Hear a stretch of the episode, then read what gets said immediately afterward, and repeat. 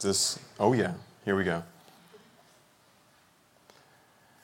Well, it's great to be with you guys. Let me just get prepared here. My name is Andrew Dawson, as the screen tells you all, um, and I know a lot of you here, and so it's a pleasure to be with you. So, I'm going to get another little stand for my words.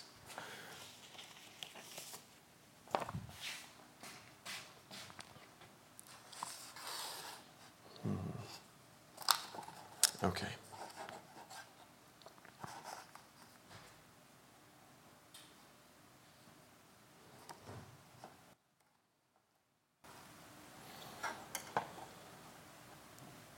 All right. Let's go with this wobbly stand and start. Um, so let me tell you a story. Um, we can go to the next slide where it'll tell us what the story's about a little bit. Um, you might recognize the place, you might recognize the people. Um, this is a picture of uh, my wife and I on, on our wedding day. And um, so this story is about how I experienced some transformation in this year and a half of marriage so far. Let's start sort of from the beginning. Uh, we met May 2020 during COVID, Orange Julep, 10 p.m six feet apart lines wrapped around the orange julep. It was a bizarre beginnings, but we but from the start we clicked. It was exciting. I was so excited for her to know me completely. I remember within the, within the first month being like, met my person. This is so good. I just want her to know me, and she did get to know me. Um, we can go to the next, sli- uh, next slide and some of my habits, which included letting the dishes pile up in the kitchen sink in my apartment, which is not how it looked. But you know, it's not nice to look at uh, dirty sinks now, as I've learned. So this is what uh, I'm showing you. But think about the piles of, of, of dishes in the sink. She kept her place spotless, spick and span. It was tidy and clean. This wasn't how I did things. And I did get to know her too, and I uh, found out that she absolutely loved miniature models. Um, like this little bike with the flowers in the front, and it's a curvy handlebars, and it's about this this this big, and and, and she, she loved it. And I was like, okay, that's that's great. I can't relate at all. Um, and then we we told each other about the deepest things of our lives too, and so we knew each other more deeply. The highlights, the lowlights that we had missed out on, joys, fears, burdens. It was a special time of discovery, as new relationships often have near the beginning. And we got a year, uh, married a year after. Oh, wait, sorry. I, I did this, it was the wrong action. We're still working on it. It's okay. We're just starting. We're going to leave the exits by the end. So I was pointing at the screen that I'm, I'm looking at. But there we are. Um, and so we got married a year after. It was speedy because we knew it. Uh, we knew we wanted to be together. So we moved into our apartment, and now everything had to be clean. This was new to me um, including the kitchen sink. And, and if I wouldn't do it, she's like, oh no, I, will do it, I'll do it. I'm like, okay, all right, okay. But then I would see her doing it, and then I was noticing her face change slowly over time, and I was like, okay, um, cool. Um, but so then I realized that the only response to a dirty kitchen was to clean it um, right away. And so, but it, it felt oh, restrictive. But I'm like, okay, and she would continue to point out the marvelous little models like this little bike and uh, little Christmas villages, little pineapples on keychains. And I was like, ah, okay, I don't get it. Um, but months passed, and I was shopping for her upcoming birthday present. And then I saw, I was uh, on Instagram, you know, really spending my time well, and I saw an advertisement that showed this perfect gift. It was a miniature flowery sweets and teas shop. It was about this big and with intricately detailed interior and cute chairs and a tiny little kettle. And I realized I had changed a bit. I got excited over a miniature model. This was bizarre. Um, be- I began to love what she loved. And, Ishi would keep prioritizing the kitchen, uh, clean up, like, you know, don't do that very important thing that you think is important. It's time to clean the, the sink first. And so uh, eventually I joined, and, and so then I, I, would start getting up early for, I was, I'd make chai, and, and we, when we'd have that ready, and then um, and we wanted, I wanted to sit down and read and pray, and so we had that time together. But there she was, like putting away the, dry, the, the dried pots from the previous night. I was like, come on. But then I realized she would always do that. So like, oh, okay, you know what? I'm gonna do it. I'm gonna, I'm gonna put away the dried pots. I'm gonna, I'm gonna clean the, I'm gonna empty the dishwasher. And, uh, and so then, and so then I did that, and then she got up and she noticed, and just, she, her face is beaming. I was like, all right, this is great. And it felt really great. And so then from then on in, I was I would get up and it was a new routine, and I'd make the chai, and then I'd empty the dishwasher, I'd put away the dried pots, and I'd be waiting for her to get up, and I was all excited about that. And so then I'm like, okay, this is great, and it's a bit like work. And then after eventually, I was like, I kind of like this too. I kind of like having a clean kitchen. Isn't this nice? But what's happening? My my desires and my reflexes, my habits are being transformed as I begin to see the world through the eyes of the one that I love.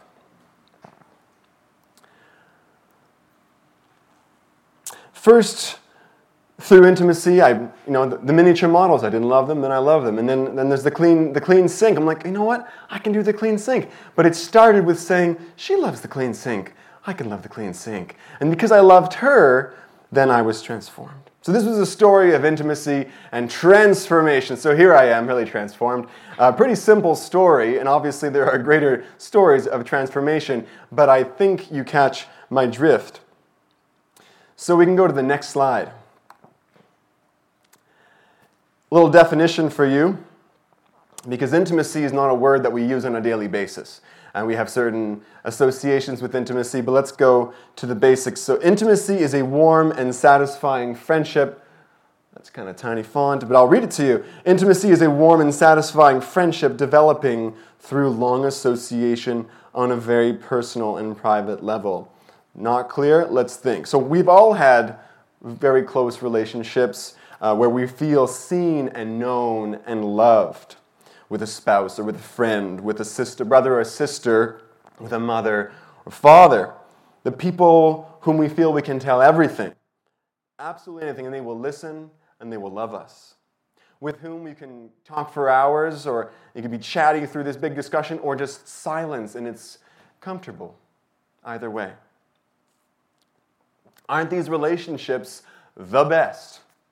And sometimes these relationships transform us. And so the closer we are to someone, the more frequently we spend time with them, the more likely we are to become like them.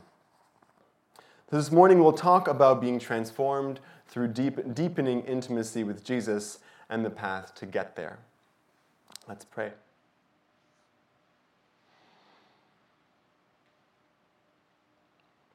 Heavenly Father, we thank you that you have called us here. We thank you that indeed you are the one who called us. You are the one who initiates. You are the one who saw us in our state when we were separated from you, and you sent your Son. You took that initiative so that we could know you, so that we could enter into relationship with you. What love you have for us. Lord, guide our thoughts this morning. May we hear your truth May they resound in our hearts. Give us the space and the, the frame of mind, the mindset, just so to reflect and hear what you have to say, Lord. Um, and draw us closer, Lord, as we draw near to you now. In Jesus' name we pray. Amen. So we can go to the next slide. So, the outline. The outline is uh, well, so we'll start off with a story. A story, what does intimacy and transformation look like? Uh, we'll look at Moses on Mount Sinai and the people that he was with. Uh, the problem that we'll encounter is that, in fact, among Christians, there's inconsistent intimacy with God and transformation. Um, the solution I present will be spiritual disciplines as paths for intimacy with God and transformation.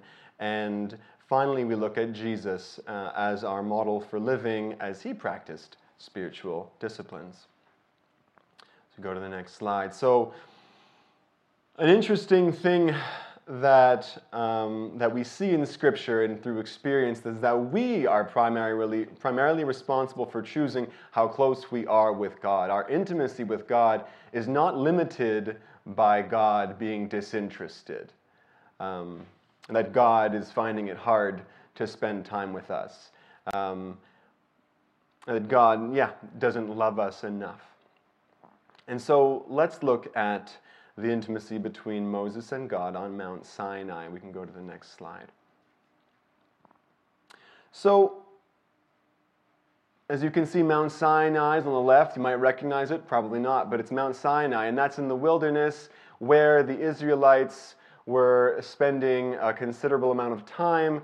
Uh, there you have uh, the people of Israel who had just had this miraculous salvation from Egypt, the 10 plagues, the, the split sea. They'd seen all the miracles. Uh, and now they were being led into the desert, and uh, Moses was their leader. And so there was a couple of times where um, Moses even went on top of Mount Sinai for 40 days at a time, um, listening to God, speaking with God. And so, but there were some strict instructions that separated the people into different levels of intimacy, or here we circles of intimacy.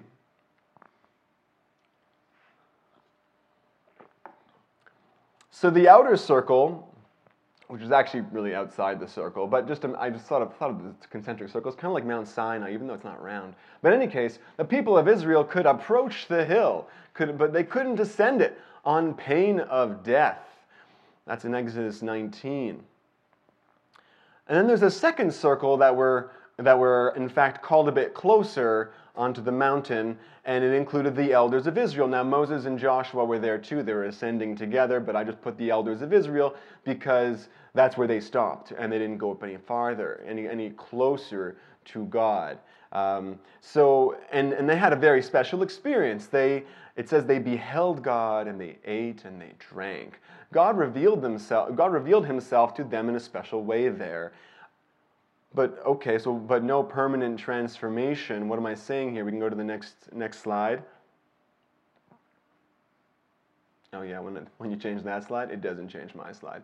Okay, so what's this little tiny corner golden calf I see? So, in fact, soon after this experience, the elders of Israel and all the people in the outer circle there, uh, the people of Israel, would worship the golden calf. What was the golden calf? All the gold that God had given them from the Egyptians, that they carried all the way, the gift of God they got, they, they melted it down and they formed a golden calf to worship while they were you know, and, and so then we're like, wait, why were they not allowed to go up the hill? Well, maybe, maybe this could suggest that their hearts were actually quite far from God and they weren't interested in God. They saw the split Red Sea, but yeah, you know, God is scary, God is distant, and so they stayed down the hill and ultimately worshiped that golden calf. Uh, we can go to the next slide.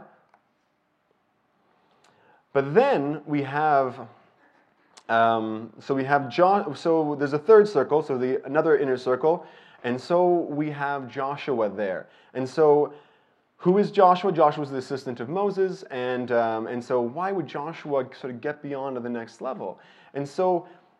In Exodus 33, we have a clue. Basically, Moses would be at the tent speaking face to face with God. That's pretty amazing. And then God's glory would, like a cloud, come down on the tent where he was meeting God.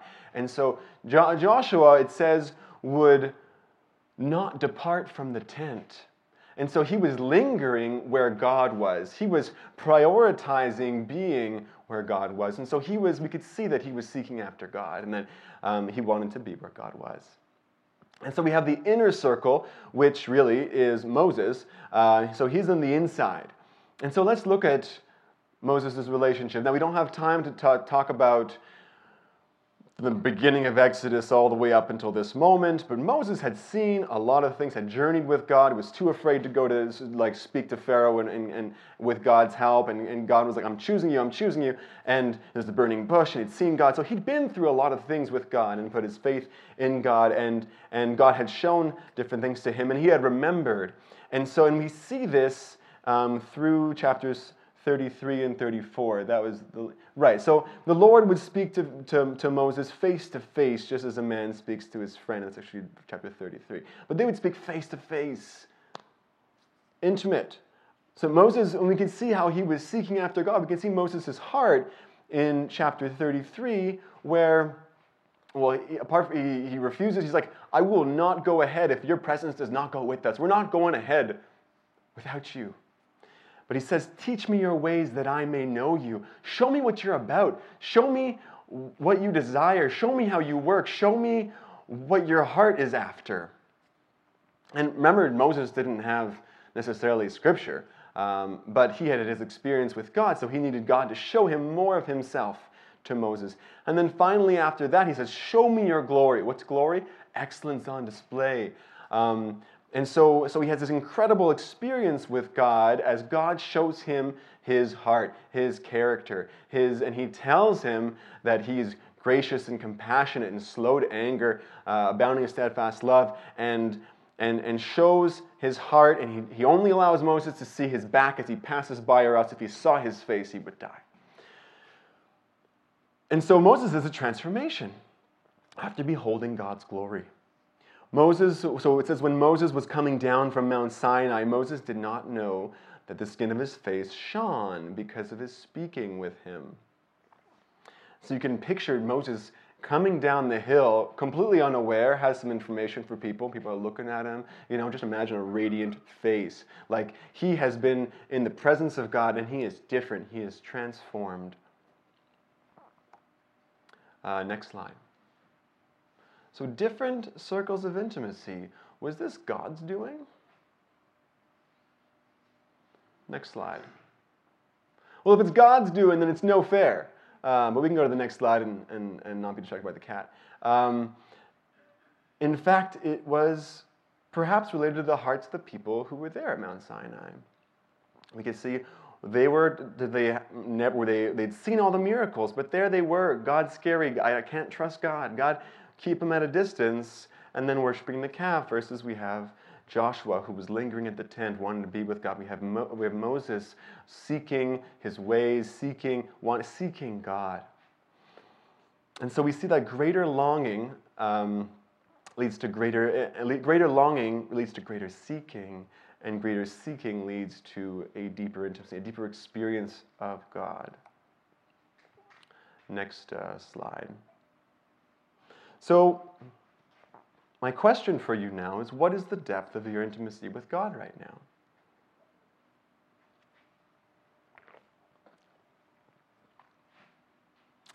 And if we just remind ourselves of the definition, intimacy is a warm and satisfying friendship developing through long association on a very personal and private level. Um, sobering to think that it is our own, our own decision uh, that it is determined by how much we are seeking Him. Next uh, slide. Because your love is better than life, my lips will glorify you. This is found in Psalm 63. Psalms, the Psalms in the Bible are this book of poetry where we see beautiful examples of intimacy with God.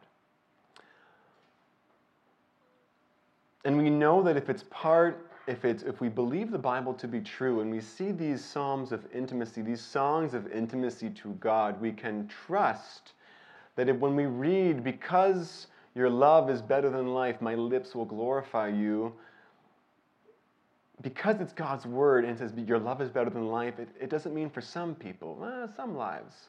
Your love is better than, your love is better than life. And what is better than life? What is better is that our experience?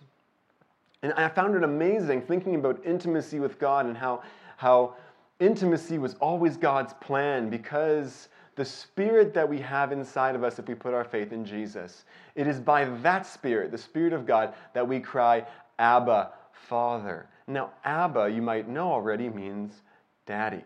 Now, daddy is sort of the language of a child. Might be a big child, might be a teenager, in any case, it's a, it's, a, it's a term of endearment. It's a term of really no, it is their father. It is daddy, sitting on the lap, being close, arms around, that's the, that's the spirit that He's given to us, directing us to cry that out. Because why? Because He wants to hear that, because He's our loving Father. Do we cry out to Him like that? Next uh, slide. So, have you been transformed through your relationship with God? What's your intimacy like with God right now? Have you been transformed? Can you look a year ago, two years ago, five years ago, and say, I'm a different person? Praise God, He's working in me. I'm, this is changing my life. And go to the next slide. Like, are, are we more loving? Are we less anxious people, more peaceful? Are we having more joy in the, the tough circumstances of our lives? Do we have increasing patience even when we've been bothered, triggered, and if we are anxious? Are we changing? Are we truly experiencing the abundant life that Jesus came to give us? Or have we, have we settled for less?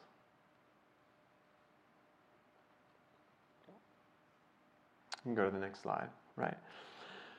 So, the solution, I mean, the problem of inconsistent transformation and intimacy with God. So, that might be the case for some, and for others, perhaps you're walking with God every day, you're filled with joy, you're changing every, every year. That's fantastic. Keep doing what you're doing, that's beautiful. Um, so, but most likely, part of your walk is actually spiritual disciplines. You just don't call it that. Um, so let's talk about spiritual disciplines. And so even before before you think about this, some sort of strange ancient practice, well, they are an, an ancient practice, but not so strange to us. If we look at the examples on your right. Prayer, reading, scripture, worship, meditation kind of sounds like this morning. Well done, you're on your way. Spiritual practices are happening. So, spiritual, so spiritual disciplines are places, are spaces in which we encounter God, grow closer to Him, and we become more like Him. They are places where we can experience deepening intimacy with God, transformation, and healing. So you can think about spiritual disciplines as how we hang out with Jesus. Relationships take time, and so do spiritual disciplines. Relationships take effort, and so do spiritual disciplines. If you think about your closest person, your best friend, was it like that? It wasn't like that. You worked on it. There was a time at the beginning when you weren't so sure, and then eventually you clicked, and then you grew, and then you spent time together, and through mutual self disclosure, there you were best friends. And then no, no one gets the best friends times or close relationships, looks back and was like, that was a lot of work actually. Really shouldn't have been best friends with this person. Hope not. Um, so, but it's important to say that Christian practices do not produce a relationship with God. If you don't have a relationship with God, if you don't know God already, if you haven't encountered God, then, then just simply going through the emotions that I'm about to say or the actions, the activities will not produce a relationship, but they're meant to bring health and depth of intimacy to the relationship you already have with God. So we saw some of those disciplines. The other disciplines you might not be aware of simplicity, sacrificial living, silence and solitude, confession and fasting. In fact, what we maybe don't know is some of them are familiar, some of them are not familiar, but they were practiced all through scripture, through different, it was just ubiquitous. It was everywhere in religious practice at the time. So then the author wasn't thinking, I better really tell them how to fast, you know. But they're all fasting already. So why was he gonna, you know, so we don't see necessarily specific chapters and verses on fasting. We, well, we have lots of verses on fasting. We have lots of examples of how people fasted, but there's no instructional, there's no manual about how to do it. They were already doing it.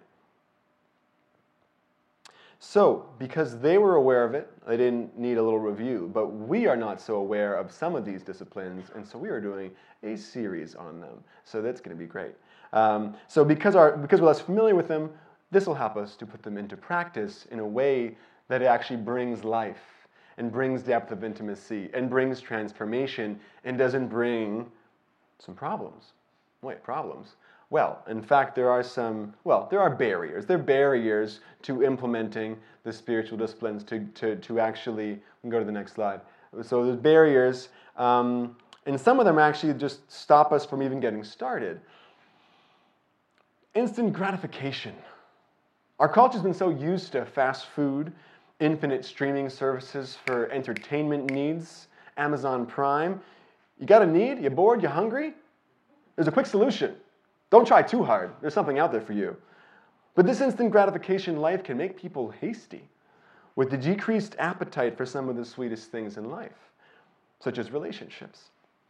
Our culture can be put off by the good things in life that actually require patience and effort, but are so worth it. You might have a skewed perspective on the things that I've listed so far. Like, okay, silence and solitude. Are we monks? Like, what are we talking about? It's just the really spiritual people, right? Really godly people. They're already there. They already loved God. They were born that way. And so they're the, the saints, you know? And in fact, you would speak, find someone you think like that, think of like that. You can tell them that. That'd be very. Don't do that. No, just but speak to those people. And if you ask them, you know, why do you do that? What's what's that? What's that part of your life?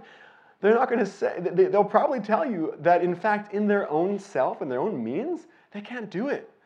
They can't choose. They can't just naturally love God more and grow deeper. This is their relationship. They depend on God for victory against sin, to love people as He's called them to. They need God and they love God, and, and that's what you'd hear. And so, alternative motives, what's that about? Well, let me tell you the primary requirement for seeking God through the spiritual disciplines is a longing after God, a thirst for God. If while dating Ishi, I mostly enjoyed being seen with her as we walked along the street, but I didn't really care about getting to know her We would have been done. That would have been it. No closeness would have developed. So, if we do the spiritual practices to be moral through sheer discipline, we might actually become more, more, more moral looking. However, we would likely be filled with pride as we look at other people who aren't so moral looking, actually. Um, and well, but think about how we got there all on our own. That we are you know, more, more generous, we give more, whatever it might be, but it would be a matter of time before the cracks start to appear in that thin shell and true heart, the true heart is exposed by what we say. The next issue would be legalism. So, as a teenager, uh, my goal was reading and praying before bed every night. So I'd have good weeks. And on the good weeks, I'd sleep well. And on the bad weeks, I wouldn't read one night and I couldn't sleep because of the guilt. I'm not reading enough. I'm not, I'm not a good Christian. I, I don't measure up.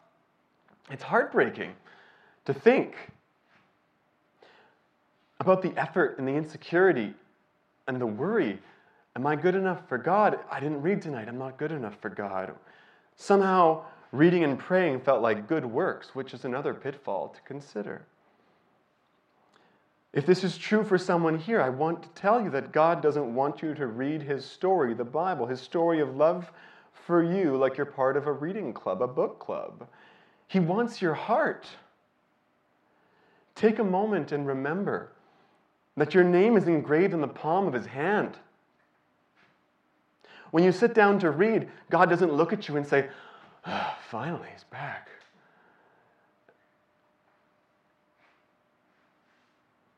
He looks at you and he sees his beloved child.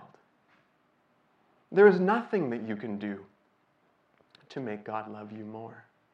Nothing. Ephesians 2 and 8 For it is by grace you have been saved through faith, and this is not from yourselves, it is a gift of God, not by works, so that no one can boast. There's a hymn that I've heard quoted that I just love this verse of it.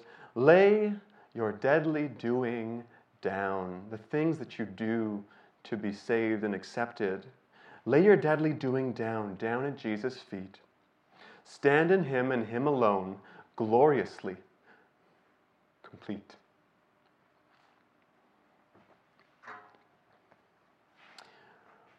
That last song we sang. Are you hurting and broken within, overwhelmed by the weight of your sin. Jesus is calling. Have you come to the end of yourself? Do you thirst a, for a drink from the well? Jesus is calling. Oh, come to the altar. The Father's arms are open wide. Forgiveness was, was bought with the precious blood of Christ. There's nothing more for you to do for Him to love you now other than trust in Jesus? Oh, what a Savior. Isn't He wonderful? Go to the next slide.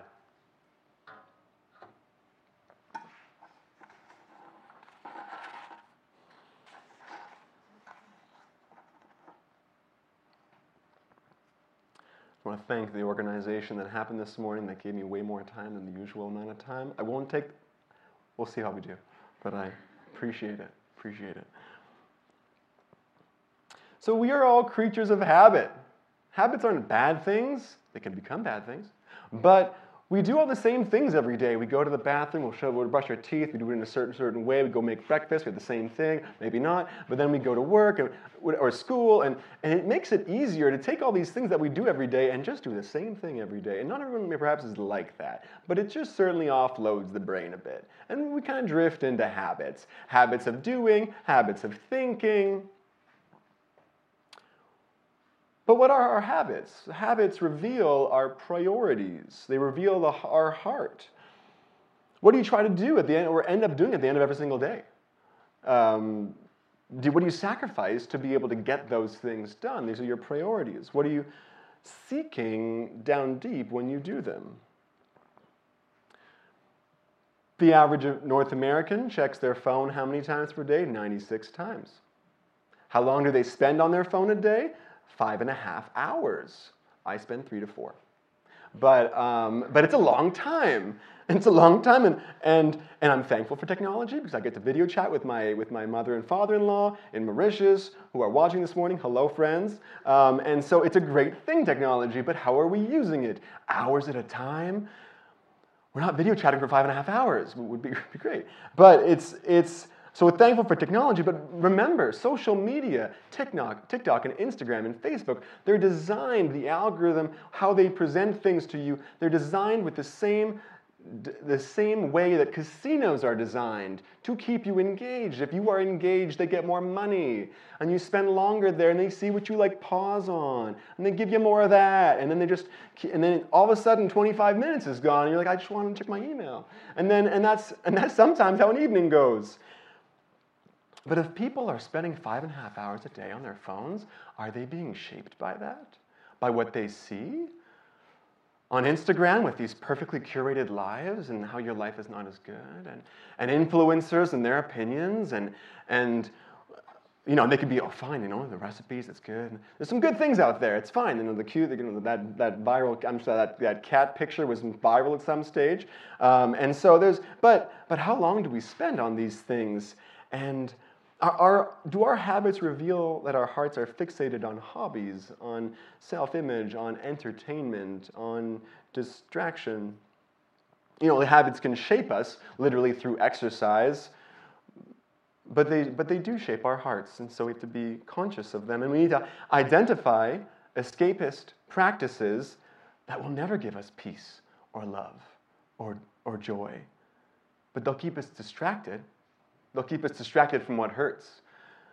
They'll keep us distracted from feeling lonely or anxious or purposeless. And we need to be aware of them and replace them with better things. Habits can actually, though, uh, lead to deeper relationship.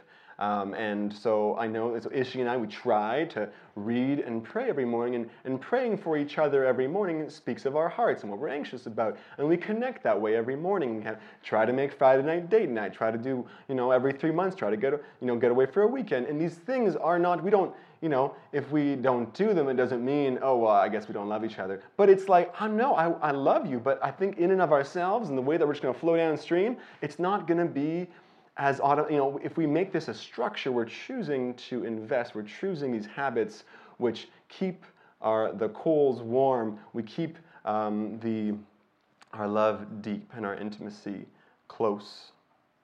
So habits shape our days. Days make up our years, and so goes our lives.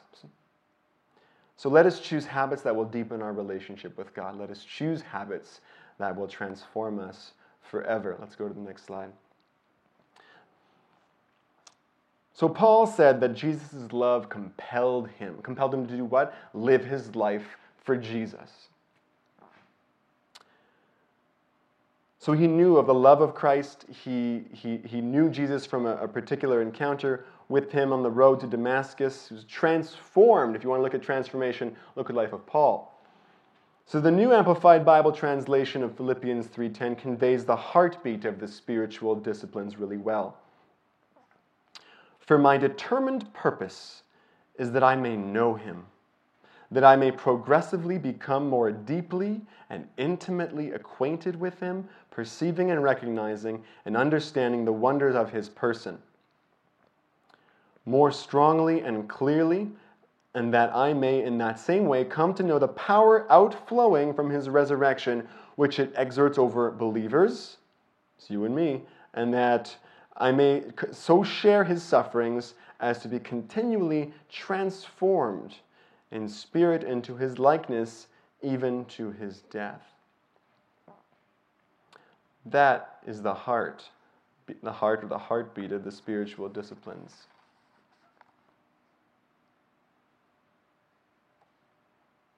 Let's go to the next slide. Jesus may not come as a surprise to you, but for those who, for whom it's new, Jesus really is our model for living. We're called to be imitators of Christ. It says in 1 John 2 6, whoever claims to live in him must live as Jesus did. And you're like, oh, Jesus lived the perfect life. And then it can be stressful. Um, but actually, let's talk about that. Part of his life how he lived was that he practiced the spiritual disciplines. And we'll see that. But wait, isn't he God? Isn't this like not really a fair comparison? Well, a theological interesting point, another time. But in fact, let's go to Philippians 2 for a second, where we see that Jesus was both fully God and fully human. He was fully human. And your relationships with one another, have the same mindset as Christ Jesus, who, being in very nature God, his essence was deity from all eternity past, second member of the Trinity, fully God. He did not consider equality with, some, God, equality with God something to be used to his own advantage, to be grasped, to be kept. But he made himself nothing by taking the very nature of a servant, being made in human likeness. So, how does that work? It's a mystery that's probably beyond us in a lot of ways. But he was fully God and he was fully human, and this is what we are learning from this text.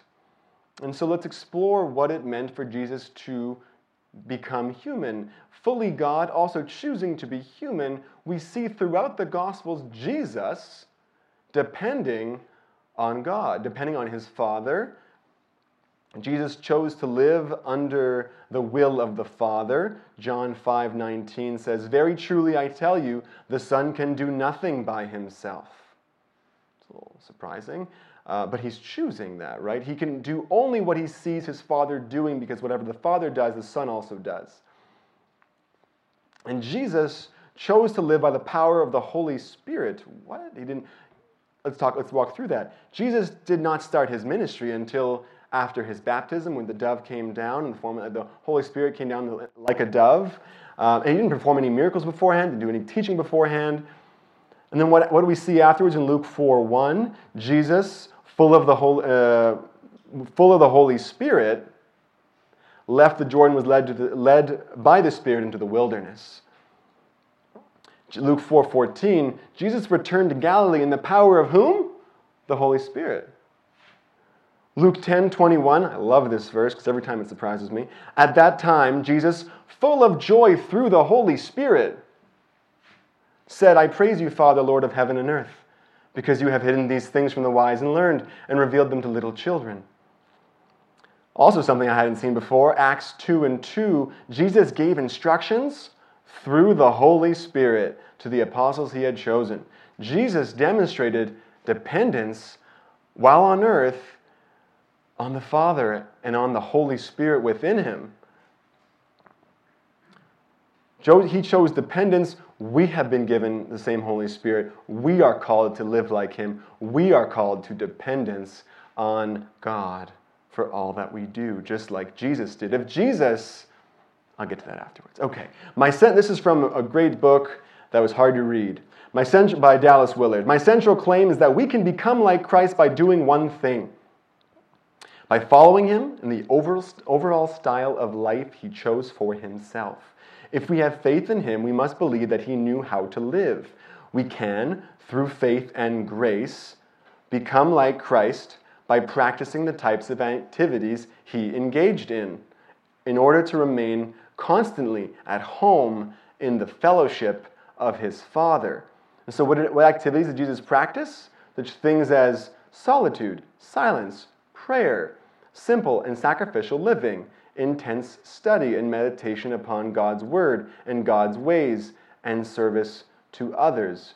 Next.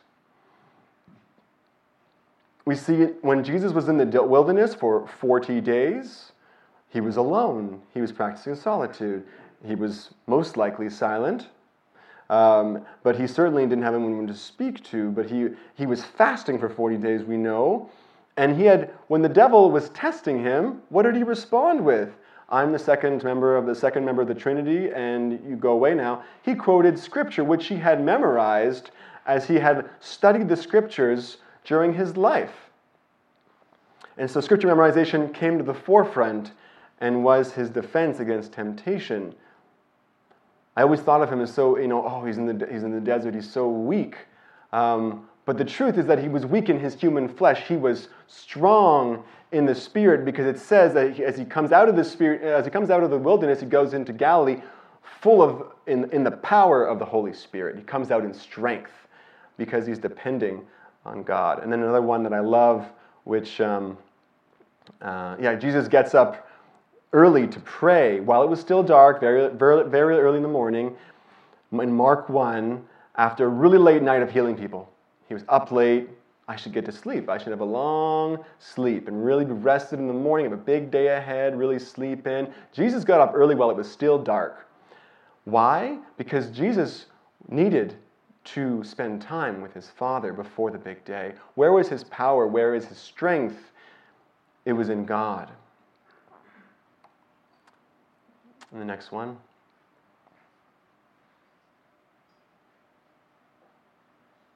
Time has flown. So, Jesus, as our model, so you might, might be thinking to yourselves, uh, this is really intense, and I'm actually already exhausted um, with my job and uh, my kids and uh, or my exams, and I'm, I'm really busy. I mean, you don't know my schedule, and this sounds really exhausting. But to summarize this slide, Jesus is saying that doing these things will actually give you the rest you really need, the soulful rest. Um, to summarize that, there is a work that exhausts us, and it's often the work of having to prove ourselves, that we don't really realize it, but it was like me reading my Bible religiously and trying to be good enough. And resting in the fact that we just believe in Jesus, believe his words, believe that he knew how to live, trust him, and follow him, we can then rest. Uh, he gives us his rest. And there are things to learn along the way, but he says to follow him. He's a gentle and humble teacher. And like I was saying, so following the way that Jesus lived includes, in part, the spiritual disciplines that he practiced. And through these, he gives us rest. Let's wrap up with a few thoughts. So, Mount Sinai, here we are back again, circle circles of intimacy, a thought of, okay, where are we today and why are we here in terms of intimacy with God? Where are we? What stopped us? We think about Moses, we think about how he sought after God. He said, Show me your ways. He said, Show me your glory. He wanted to see God for himself. He wasn't going to God for a better career, for a spouse. He wasn't going to God to get through this bad time. He was going to God for God. And God showed him more of himself. And he, and he came down from the hill, and, and in fact, he, he, people were looking at him strange, and, and he put a veil over his face. And so they couldn't see God's glory reflected in his face. And, so, and in Second Corinthians, it talks about how, and, and whenever people read the Old Testament and they don't see Jesus, it's like they're reading with a veil over their face, so they can't see the glory of God. And we go to the next slide, 2 Corinthians 3:18, and we all who with unveiled faces contemplate or reflect, behold in the ESV, the Lord's glory are being transformed into his image. Whose image? Jesus' image, with ever increasing glory, which comes from the Lord who is the Spirit. As we behold Jesus, and how we behold him? Back one slide. As we behold him, spiritual practices are a way of beholding Jesus as we slow down, as we simplify, as we sit before Him in silence and in solitude, as we seek Him, we are focusing on Jesus. We are focusing on Jesus, who is the radiance of God's glory, the exact representation of God's being. He is God incarnate. He reflects God's glory, and then it hits us. And we walk away from those times over time, not with radiant faces, but with glowing hearts with deeper intimacy with Him and transformed as we spend time with Him. With unveiled faces. Well, Moses didn't have scripture, but we have Bible. We have the Bible. We have his letter of love to us. We have his description of his son, the way that Jesus lived, and he speaks through us through his word. Now, we can go to the next slide. I won't read this again for you, but it, Philippians 3:10 in the Amplified message, um, that we may know Him, be more intimately acquainted, and ultimately be transformed. Can go to the next slide. To reiterate, the goal of every spiritual discipline is intimacy. Some spiritual disciplines are best done daily prayer, scripture reading, worship, silence. It's going to be done daily. If you're tithing daily, it's really not necessary. It's a bit impractical, actually. Fasting daily, be careful. You have health problems, let's talk about it. But there are some things which, on a daily basis, maybe not five and a half hours, which some people are really ably doing on the phone, but things that we do every day shape us every day. Things that we do once a month shape us once a month more or less. But as you can see, the more that we spend time with Jesus, the more that we are shaped by him. A longing for God is prerequisite, a thirst for God, prerequisite, to go into the spiritual disciplines, or else we go into traps of, of moralism and legalism. But we know that we've done it correctly if ultimately we come away and say, I have a greater longing for God. I want to spend more time with God. I love Him more. And if, of course, if we are transformed. And so, what if you're saying, I don't have a longing for God? Okay, good to be honest right there. Um, and that's very possibly the case. And, if, you've never, if you've never felt a longing for God, it could be that you've never known Him. It could be that you've never experienced God. It could be that you've usually reached out for Him when you want something, actually, when you want something else. So I would say that to, to reach out to Him in prayer, asking Him to reveal yourself, Himself to you, and get to know Him through his word. Get to know Jesus. Read the Gospel of John, Mark, John or Mark. God won't force you into relationship. What if you have a diminished longing? The, the, the flame burned bright, and now, but uh, well, yeah, I have a little longing for God. Well, first of all, praise God that you have a longing because it means that you've experienced God and, and is there. And take that small longing and take a two minute moment in the beginning of the day and spend some time with Him and pray. Engage in relationship. Start small. And also, it's important if you have a diminished longing for God, think about your life, life in terms of your sins. Is, is, there, is there something that you're doing consistently that is saying, My way and not your way, God? I'm going, I choose power over you, God. I choose affirmation over you, God. I choose that the world tells me that I'm special in terms of instead of coming to you to hear who I am and who you are. So, is there sin in our lives that is diminishing, that is grieving the Holy Spirit, so the Spirit is perhaps not working as much in our life for transformation, for showing us more of who God is? And no time. I feel like you could poll the audience here and say, who, who's got a lot of time? Who's got tons of time in their week? And probably people are saying, no, not, not, not me. Uh, no time. But think about the habits. Think about how you spend your time. Think about whether those things bring you joy. Think about why you do those things. and maybe there could be things that you could that you can replace, um, which is sort of next week's topic. So leave that at, the, at, at that. Um, and the last thing before we close is that uh, the, the, the title of the book that is greatly shaped this, this uh, series is called "So You Want to So You Want to Be Like Christ" by Charles Swindoll. So if you want to read along during the series, um, that would be one that could be useful. All right, so let's just pray as we close. Heavenly Father, we thank you uh, that your word is true. We thank you that your living word, Lord Jesus, you have come and shown us your heart. That we look at you and we see the Father. That we look at you and we see um, both the one before whom the mountains melt like wax, but within whom on the cross your heart melted like wax. We see the one who has died for us and calls us from the life that he has given to us to live for him.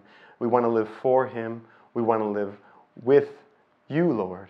We want to walk with you. Show us your ways, show us your glory, um, and fill us with uh, your spirit that we would cry out to you, Abba, Father, and that we would know that your love is better than life. In Jesus' name I pray. Amen. Thank you for your patience. Those with kids can